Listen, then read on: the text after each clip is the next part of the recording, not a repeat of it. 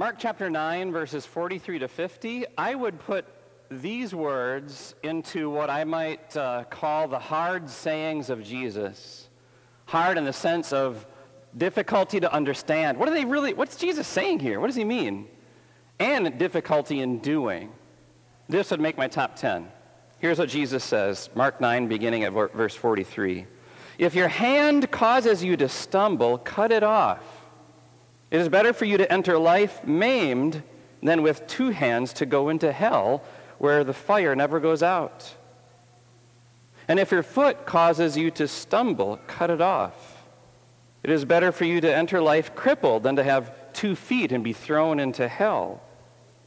And if your eye causes you to stumble, pluck it out. It is better for you to enter the kingdom of God with one eye than to have two eyes and be thrown into hell where their worms that eat them do not die, and the fire is not quenched. Everyone, Jesus says, will be salted with fire. Salt is good, but if it loses its saltiness, how can you make it salty again? Have salt among yourselves and be at peace with each other. This is the gospel of the Lord. It accents the flavor of a hamburger and honestly makes any vegetable taste better. We're most familiar with salt for its use in the kitchen, but did you know that salt has all kinds of other uses? I mean, you can use salt to whiten your teeth. You can use salt to drive away ants. I used salt last week to try to kill weeds in my yard. In the history of the world, salt was actually used as currency. And so in the Roman Empire, they gave salt rations to the soldiers as pay. And that actually developed into our English word, S A L, to receive payment for work, S A L A R Y, salary. Yeah. Salt isn't just for dinner. Jesus says here, have salt among yourselves. Uh, right? So obviously, he's not talking about sprinkling some white granules on you so that you taste better if someone licks you. you know, salt, this is Jesus saying, the spiritual life that I give you is going to season you and it's going to change you so that your life right now is less bland and more beneficial. There, I, I said it. But let's talk more about that. We can't stop there right. We join Jesus today in a period of his ministry that we call the withdrawals. Right? So for about two years, Jesus has been publicly preaching, publicly performing miracles, publicly telling parables, and about two years of the, the first part of his ministry. And now, at this point, he withdraws from the crowds and he takes his disciples and he brings us along too and he finds a quiet place where he can talk more intimately with us, where, where we can plunge into a deeper understanding of his saving work in our lives, where Jesus can stretch our vision more and more about the God given potential that each of us and our church has to make a difference in this world. That's where we are, right here, right now with Jesus. He's talking about salt. Some of you old folks might remember this. Before, there was hydrogen peroxide and neosporin that you would put into a wound. A doctor would rub into the wound salt so that it wouldn't become infected. Ouch. Yeah, you ever like have a hangnail or, or have a uh, paper cut on your finger and then dig your hand into a bag of potato chips? Oh, that stings. Yes. Salt. Salt is a, a, a disinfectant that can make the difference between health and infection, even death. So, ouch. That stings. How much pain would you be willing to endure to save your life? Would you move your family away from all your friends and all your other family, move your family to Hong Kong as part of the Witness Protection Program to save your life? Would you give up the pleasure of an unhealthy habit? Would you allow a surgeon to cut off a portion of your large intestine, which is cancerous? Or your stomach, which is cancerous? Or your breasts? You know, there's people who have done that or are doing that, and we think of those people. I'm thinking of some of them right now. And we admire those people. And we can't help but think, I wonder if I could do that too. And conclude, I think most of us would say, I think I could. I think I could do that if I had to. Those are the key words. If I had to. So here's a question Do you have to be fully committed to Jesus? Do you have to trust everything that Jesus says? Do you have to do everything that Jesus commands you to do? Do you have to eradicate every sin out of your life? Do you have to follow Jesus everywhere where he beckons you to go in your callings in this life? Do you have to? That's my question. Now, here's how he calls us Jesus says, Forgive. And we think, yeah, I tried that and they hurt me again, so. And Jesus says, Give away your stuff. Life doesn't consist in the abundance of your possessions. Give it, stop piling up, stop accumulating, stop upgrading. Give it away because you don't own it, it owns you. And we say, you know, it's my money and I have the right to do what I want with it. And besides, God, I give you enough just to keep you off my back, all right? Jesus says, love. Love. And not just your cute kiddos and your hot girlfriend.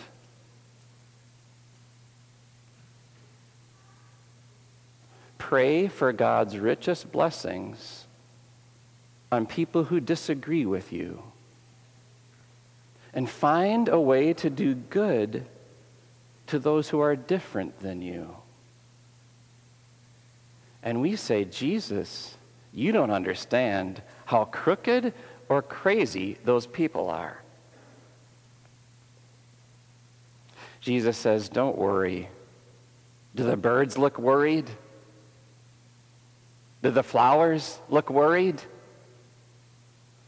And we say, Yeah, Jesus, I know you're the Son of God. I know you lived on this earth, but you, you didn't have bills to pay, and you didn't have kids who need braces, and you didn't have school loans chasing you for decades. So, do, you, do we have to be fully committed to Jesus? It's, it's something we in our inner instincts resist. Here's something I read in my, my devotional, my spiritual reading this week, and it really applies here. Here's what it says about being fully committed to Jesus. At every point, we want to say, a nice idea, Jesus, but life doesn't work like that. And he responds, I know your life doesn't work like that, but mine does. And if my life and your life don't match up, who has the problem? From Mark chapter 9, Jesus. If your hand causes you to stumble, cut it off. It is better for you to enter life maimed than with two hands to go into hell where the fire never goes out. If your foot causes you to stumble, cut it off. It is better for you to enter life crippled than to have two feet and be thrown into hell. And if your eye causes you to stumble, pluck it out. It's better for you to enter the kingdom of God with one eye than to have two eyes and be thrown into hell. The Greek word here for unquenchable, for never goes out, the Greek word here for that is asbestos. It burns, but never burns up. It cannot burn up. It, it's unquenchable. That's the fire that Jesus is talking about. The fire of hell. It keeps consuming and consuming. It's burning, it's hot, but it never totally destroys. Now, this fire is not because someone missed church a couple times. And this fire is not because someone needs to upgrade to the Apple XS Max iPhone. And this is not, fires of hell aren't, aren't because someone's worried about the company merger or making it to retirement. But let me tell you what they are for. Let Jesus tell us what they are for. Here's what they're for they're for our conditional commitment to Jesus. Therefore, uh, all those things that I described, like iPhones, and uh, uh therefore the times when we find ourselves committed to those things and when, when we find ourselves so committed to those, so committed to things, so committed to people we need, to things we can control, that we can buy, that we can store on our shelves, to titles that we can have, to, to freedom and pleasure to do what we want to do, so committed to those things that they consume us. And we're, we're more religious about them than we are about Jesus. And we say, Thanks, God, you've given me these blessings. I love these things. And, and Jesus, you can come along for the ride. And Jesus says, absolutely not. Jesus refuses to be the second Savior in your life. a seminary professor who would always put it this way. He would say, men, he's talking to, you know, young guys just out of college who aren't flawless. Men, God will put up with a lot of things in your life, but second place is not one of them. And those words ring in my ear and echo in my heart and mean more to me when I read words of the Bible like this. There's a fire on the way. And it's universal, and it's unquenchable, and it's unavoidable, uh, unavoidable for anyone who needs the good life and not the better life that Jesus gives. Did you know that uh, gargling with salt water can help you with a sore throat? You might, you might have known that. i my mom had me do that. I still do that today. Gargling with salt water helps you with a sore throat. Or in ancient times, if, uh, if a king defeated his enemy, one of the ways that, that the king would make that enemy pay, besides burning the city, it would be spreading salt all around in the city and in any of the fields and gardens where they would try to grow things. There's even mention of this in the Bible. One of the kings in the Bible did this after a war. You know why? Salt destroys. What's actually technically, chemically speaking here, is that salt actually has a chemical reaction that dries up the membrane, the outer membrane of bacteria. Or of, uh, and there's good bacteria and bad bacteria, right? And so that's why salt can help with the sore throat. That bacteria, because its outer membranes are destroyed, can't live and can't reproduce. That's what makes salt a disinfectant. Its ability to kill, to destroy, in, at the right time, in the right way, in the right method. Salt destroys. No life, no growth, no hope. Salt kills then why does Jesus say it gives us a better life?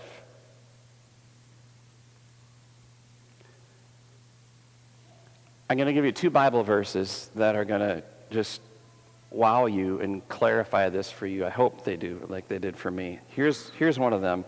This, I found this for you. I did my due diligence for you paying me to prepare a sermon this week, and I, I, I looked in the Bible. Where does salt appear, and how, and how can it explain this? And I found this fine print footnote in like the deepest of Hebrew, buried in the Old Testament. You've never read it before. And here it is for the first time. I didn't work that hard. It was actually pretty easy. But uh, here it is from Leviticus 2.13. So this is a, a footprint note in God's instructions for the Old Testament believers giving sacrifices. And God says, season all your grain offerings with salt. Do not leave the salt of the covenant of your God out of your grain offerings. Add salt to all your offerings. Huh. This chapter of the Bible in Leviticus, it reads like a, a recipe for where God says, this is how I want you to bring the offerings. I need you to use, use very fine flour, no honey, no yeast, and lots of salt. Like lots of salt. Like season everything with salt and fire too. And don't just singe it don't just scorch it. I need you to consume it with that fire. So lots of salt, lots of fire. Are you getting this? How, how salt and fire are coming together? They destroy. Fire destroys. Salt destroys. God says, I want you to take this offering that you're bringing, this, this loaf of bread, this sack of grain. I want you to bring it and salt it and fire it and kill it and destroy it, and it's totally gone and it pleases me because that salt in the, in the off well let me let me read another verse salt fire coming together total consumption destroying and pleasing god. Here's a new testament verse ephesians 5 verse 2 christ loved us and gave himself up for us as a fragrant offering and sacrifice to god. I asked you before if you have to be fully committed to Jesus. Um, I kind of tricked you because I don't, I don't want you to, an- I don't want people to answer that question before answering this question first. So I should ask, I should have put this question earlier, but I wanted you to hang in there a while. So here's the question that you should really answer before answering the question, do you have to be fully committed to Jesus, is does Jesus have to be fully committed to you? Does Jesus have to keep every one of his promises that he has made? Does, does Jesus' guidance for you that he gives you in the scripture, does it always have to be flawless and perfect? The wisdom that he shares with you, does it have to be perfect? Does he have to listen to and answer every prayer?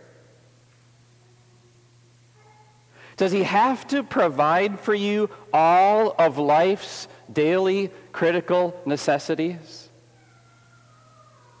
When the Bible answers all those questions, it takes us to one place. It takes us to the cross. How do you know that Jesus loves you? How do you know that he's all in? How do you know that, that Jesus is consumed by his love for you? How do you know? Here's how you know the salty sweat that squeezes out of his pores when he's suffering for you stings his open wounds like God the Father is rubbing salt in them. That's how you know. How you know Jesus is, it loves you and he's, he's head over heels in love for you and he'll never leave you or forsake you? How do you know? That, that Jesus endured the consuming fires of hell when he suffered on the cross. The curse of sin, it didn't just singe him, it didn't just scorch him, it consumed him. He died. He, all in. And he didn't stop a breath short of giving his life for you. That's how you know. How do you know Jesus is, is fully in, fully loves you, is his unconditional commitment to God's way of salvation that required his sacrifice. Jesus is unconditionally committed to it, and that, that forgives our half-heartedness, our conditional commitment to God's word to God's church, to God's people, to God's ways. And my half heartedness is wiped clean and replaced by the full heart, the full consumption, the full death, killing all of my sins of Jesus. Does, does Jesus have to be fully committed to you? Yes. Yeah, he has to be. Because that's who he is. Do you have to be fully committed to Jesus? Absolutely. Because that's who he has made you to be. In ancient times, uh, here's another use of salt. It, remember, I told you it, it, it was currency. They used it as currency. So, travelers, especially traders, would, would travel with a pouch of salt on them. Literally, like granulized salt. And then if, if, I make an, if I'm a traveler trader and you're a traveler and trader and I make an agreement with you, what we each do is we reach in our pouch of salt, we grab a pinch of salt, and I put mine in your p- pouch of salt, and you put your pinch in my pouch of salt. And what that is saying is this. If I ever go back on this agreement with you, I have to go into your pouch of salt and find every granule of my salt that I put in your salt. I have to find it and take it back. And if I can't do that, then I guess I can't go back on my agreement. It, right? That exchange of salt was saying this is something permanent and a promise that we're never going to go back on. You getting this? Why, why God in the Old Testament says this is the salt of the covenant of your God. God is all in. God is totally consumed. His, his promises are permanent. Jesus is fully committed and devoted to you. And he get, he get this salt, right? You and Jesus exchange salt with each other. And you say, I, I'm in too. I am in too. You are, you are Jesus must. When Jesus, and he said a lot of this during the withdrawals and even on his journey to Jerusalem, multiple times Jesus would say, I must go to Jerusalem to suffer and die and rise again. You are Jesus must. You are his must. Make him yours too. I want to read a little more from the, uh, from the book that I was reading uh, devotionally this week. It's, it's a really good book. It's called 321 The Story of God, the World, and You by Glen Scrivener.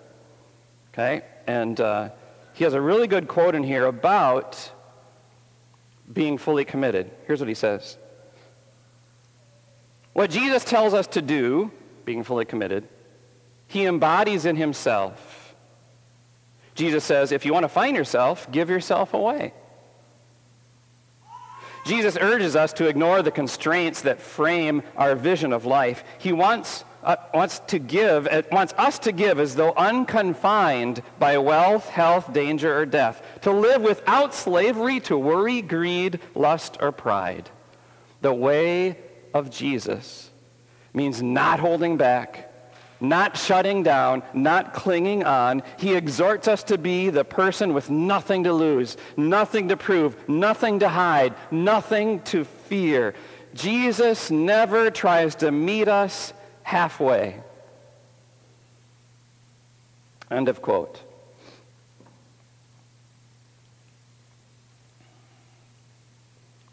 Nothing to prove.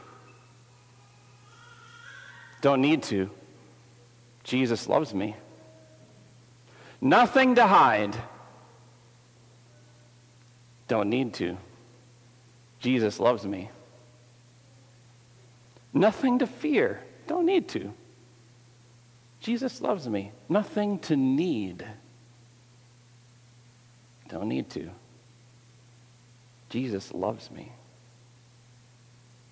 That is freedom, my friends that doesn't cling on, that doesn't shrink back, that isn't afraid, that walks on water, that conquers giants,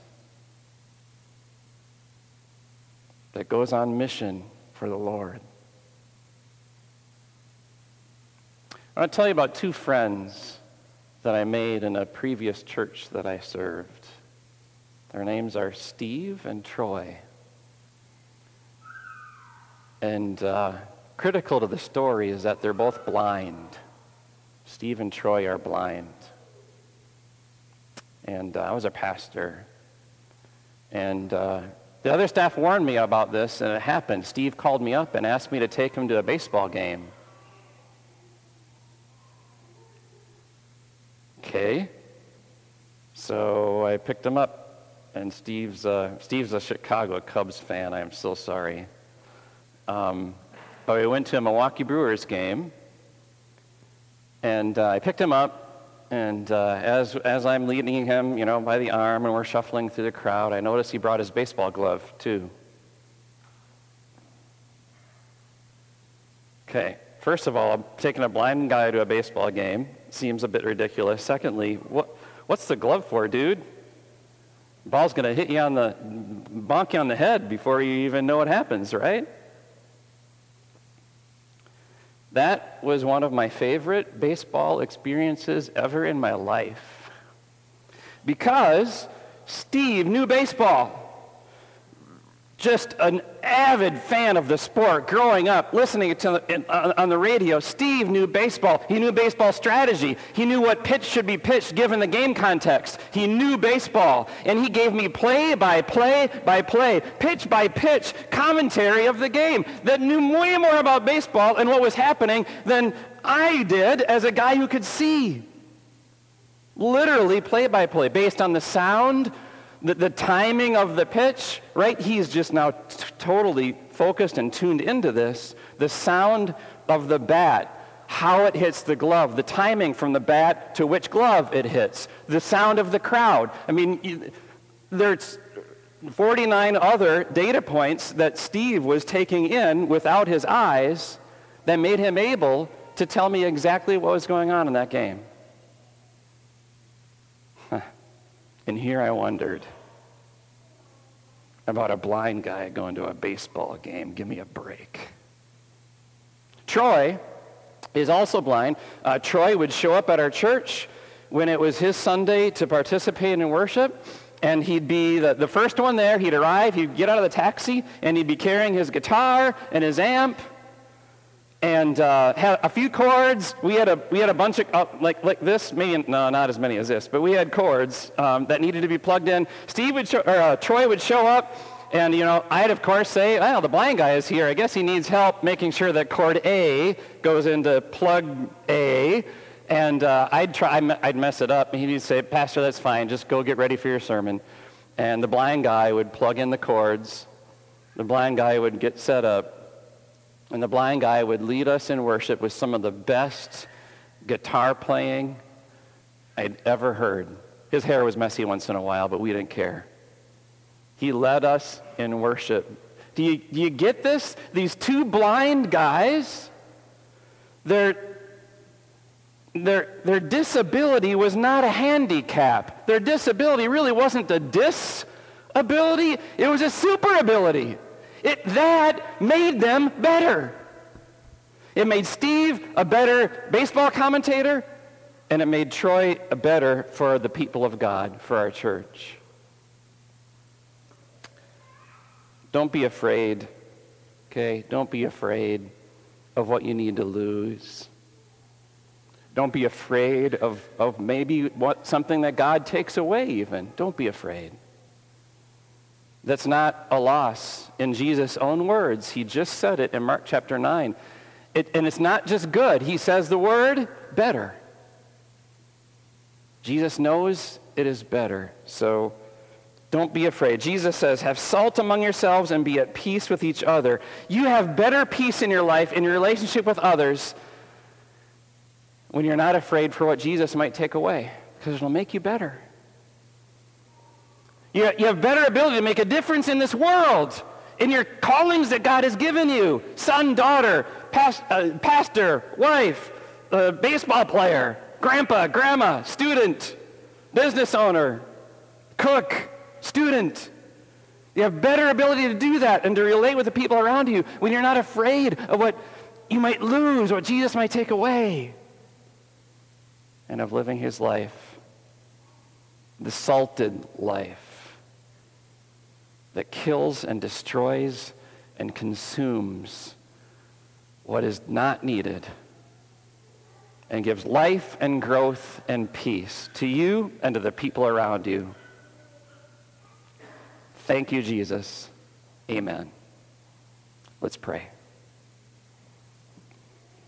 Great God and Lord, you sent your own Son, Jesus Christ, at an expense to you, not to us, as a sacrifice for you, not for us. We praise you for the, for the total destruction and consumption of the curse of sin that Jesus endured for us at a, at a price that cost him dearly, like rubbing salt in his wounds. We praise you for these words where he challenges our worldliness, our sinful hearts, and he challenges us uh, not just with commands, but with great, precious, active promises. Help us, Father, to listen to these words of your Son, our Savior, to take them to heart, to be less conditionally committed to you and to the Christian life, and even to church and to our families, and to be all in to be totally consumed by your love for us because you are head over heels in love with us first.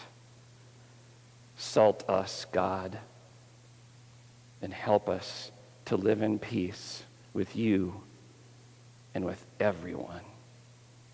Amen.